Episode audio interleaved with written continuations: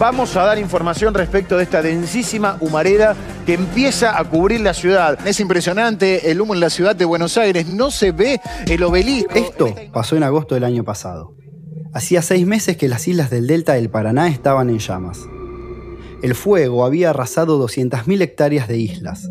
En ese tiempo, los canales de noticias nacionales habían destinado muchísimas horas de cobertura a los incendios en Australia y en California.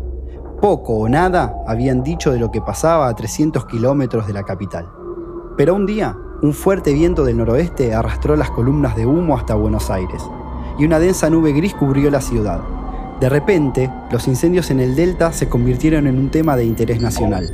Este humo producto de la quema de pastizales, de humedales. Hubo más de 8.000 focos de incendio en lo que va del año en toda la zona del delta, particular. La lucha de organizaciones, especialistas y activistas ambientales quedó en el centro de la escena. En el Congreso Nacional comenzaron a discutirse una serie de proyectos de ley para proteger los humedales. También salió a la luz el fuerte lobby de empresarios y sectores políticos aliados que hasta ese entonces habían operado desde las sombras.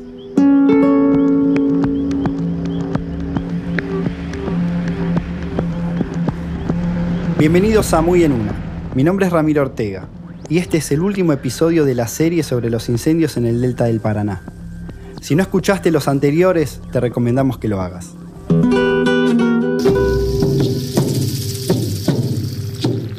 Los humedales representan el 6% de la superficie del planeta y más de la quinta parte del territorio argentino.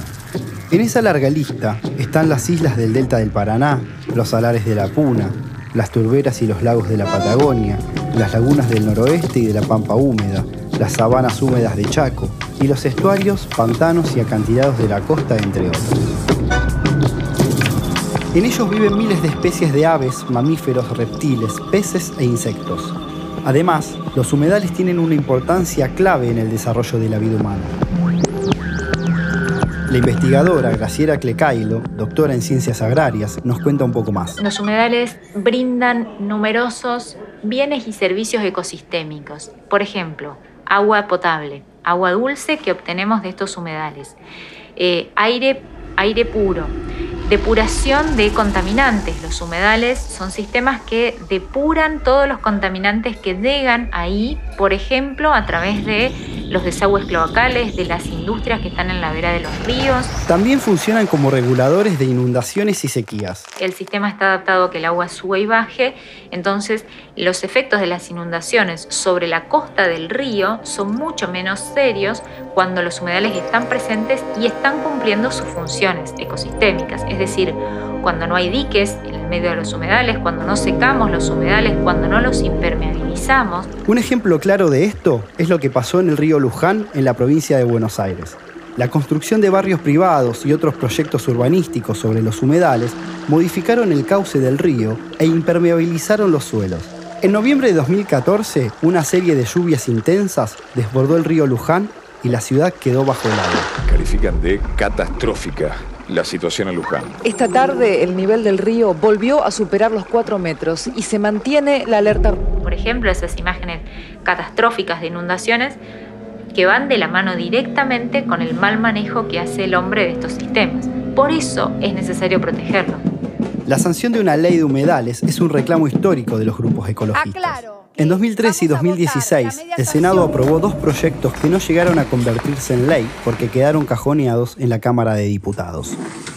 En 2020, tras los incendios en el delta del Paraná, este reclamo volvió a cobrar fuerza. Y la ley de humedales busca establecer un piso de protección ambiental. Hay 10 proyectos que se presentaron en diputados y 5 proyectos que se presentaron en senadores. Esta es Macarena Romero Acuña Grifa, antropóloga, investigadora del CONICET e integrante de la Comisión de Legales de la Multisectorial Humedales. Dentro de estos 15 proyectos se llegó actualmente a un escrito de un documento único. Esta ley de humedales reconoce el valor intrínseco que tienen los humedales en términos ecológicos y sociales y también busca resguardar la integridad de estos ambientes.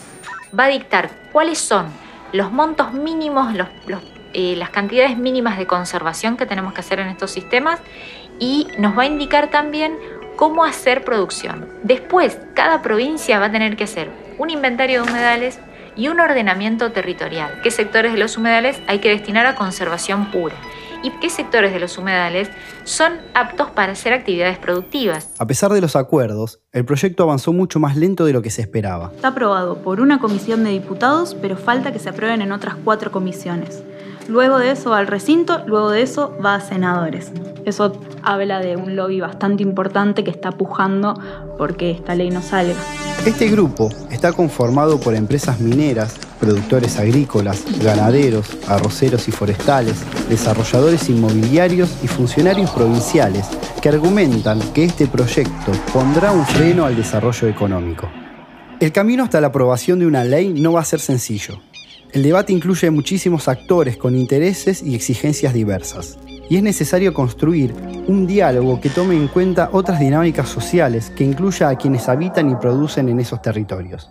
Dentro de mis acercamientos como antropólogo del campo sí se puede detectar mucha distancia entre lo que viven cotidianamente la gente en la isla y las lecturas y las conversaciones que se dan tanto a nivel de movimientos ambientalistas como las discusiones que se dan detrás de un escritorio. Vos le preguntás a una persona que vive en el humedal y te va a decir yo vivo en la isla, no, yo soy islero. No, no va a reconocer que el territorio que habita es humedal.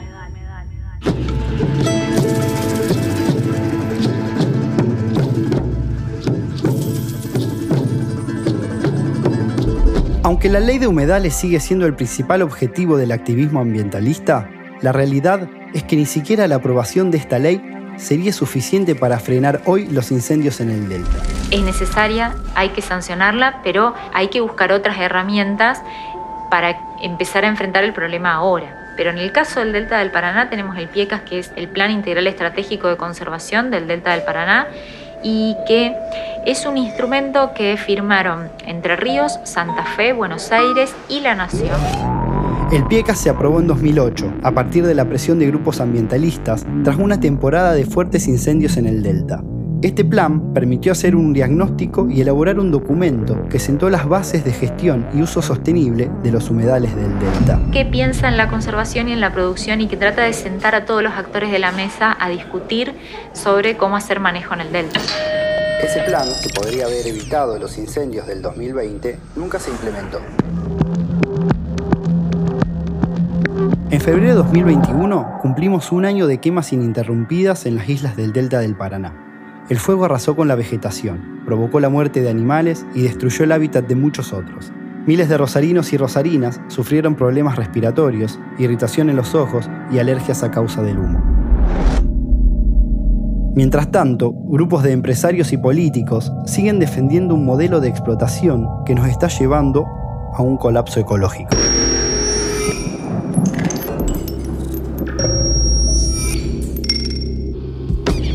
Soy Ramiro Ortega y este fue el último episodio de la serie sobre los incendios en el delta del Paraná. La producción y la narración las hice yo. El guion es de Sebastián Ortega. El sonido y la música son de Ariel Migliorelli y Luciana Paz. Ellos son Mosquito Sound Design. Tomás Pérez Bisón estuvo a cargo de la producción general. Muy en una es una producción original de Amphibia Podcast. Pueden encontrar más episodios buscando Muy en una en todas las plataformas de podcast o en revistaanfibia.com barra podcast.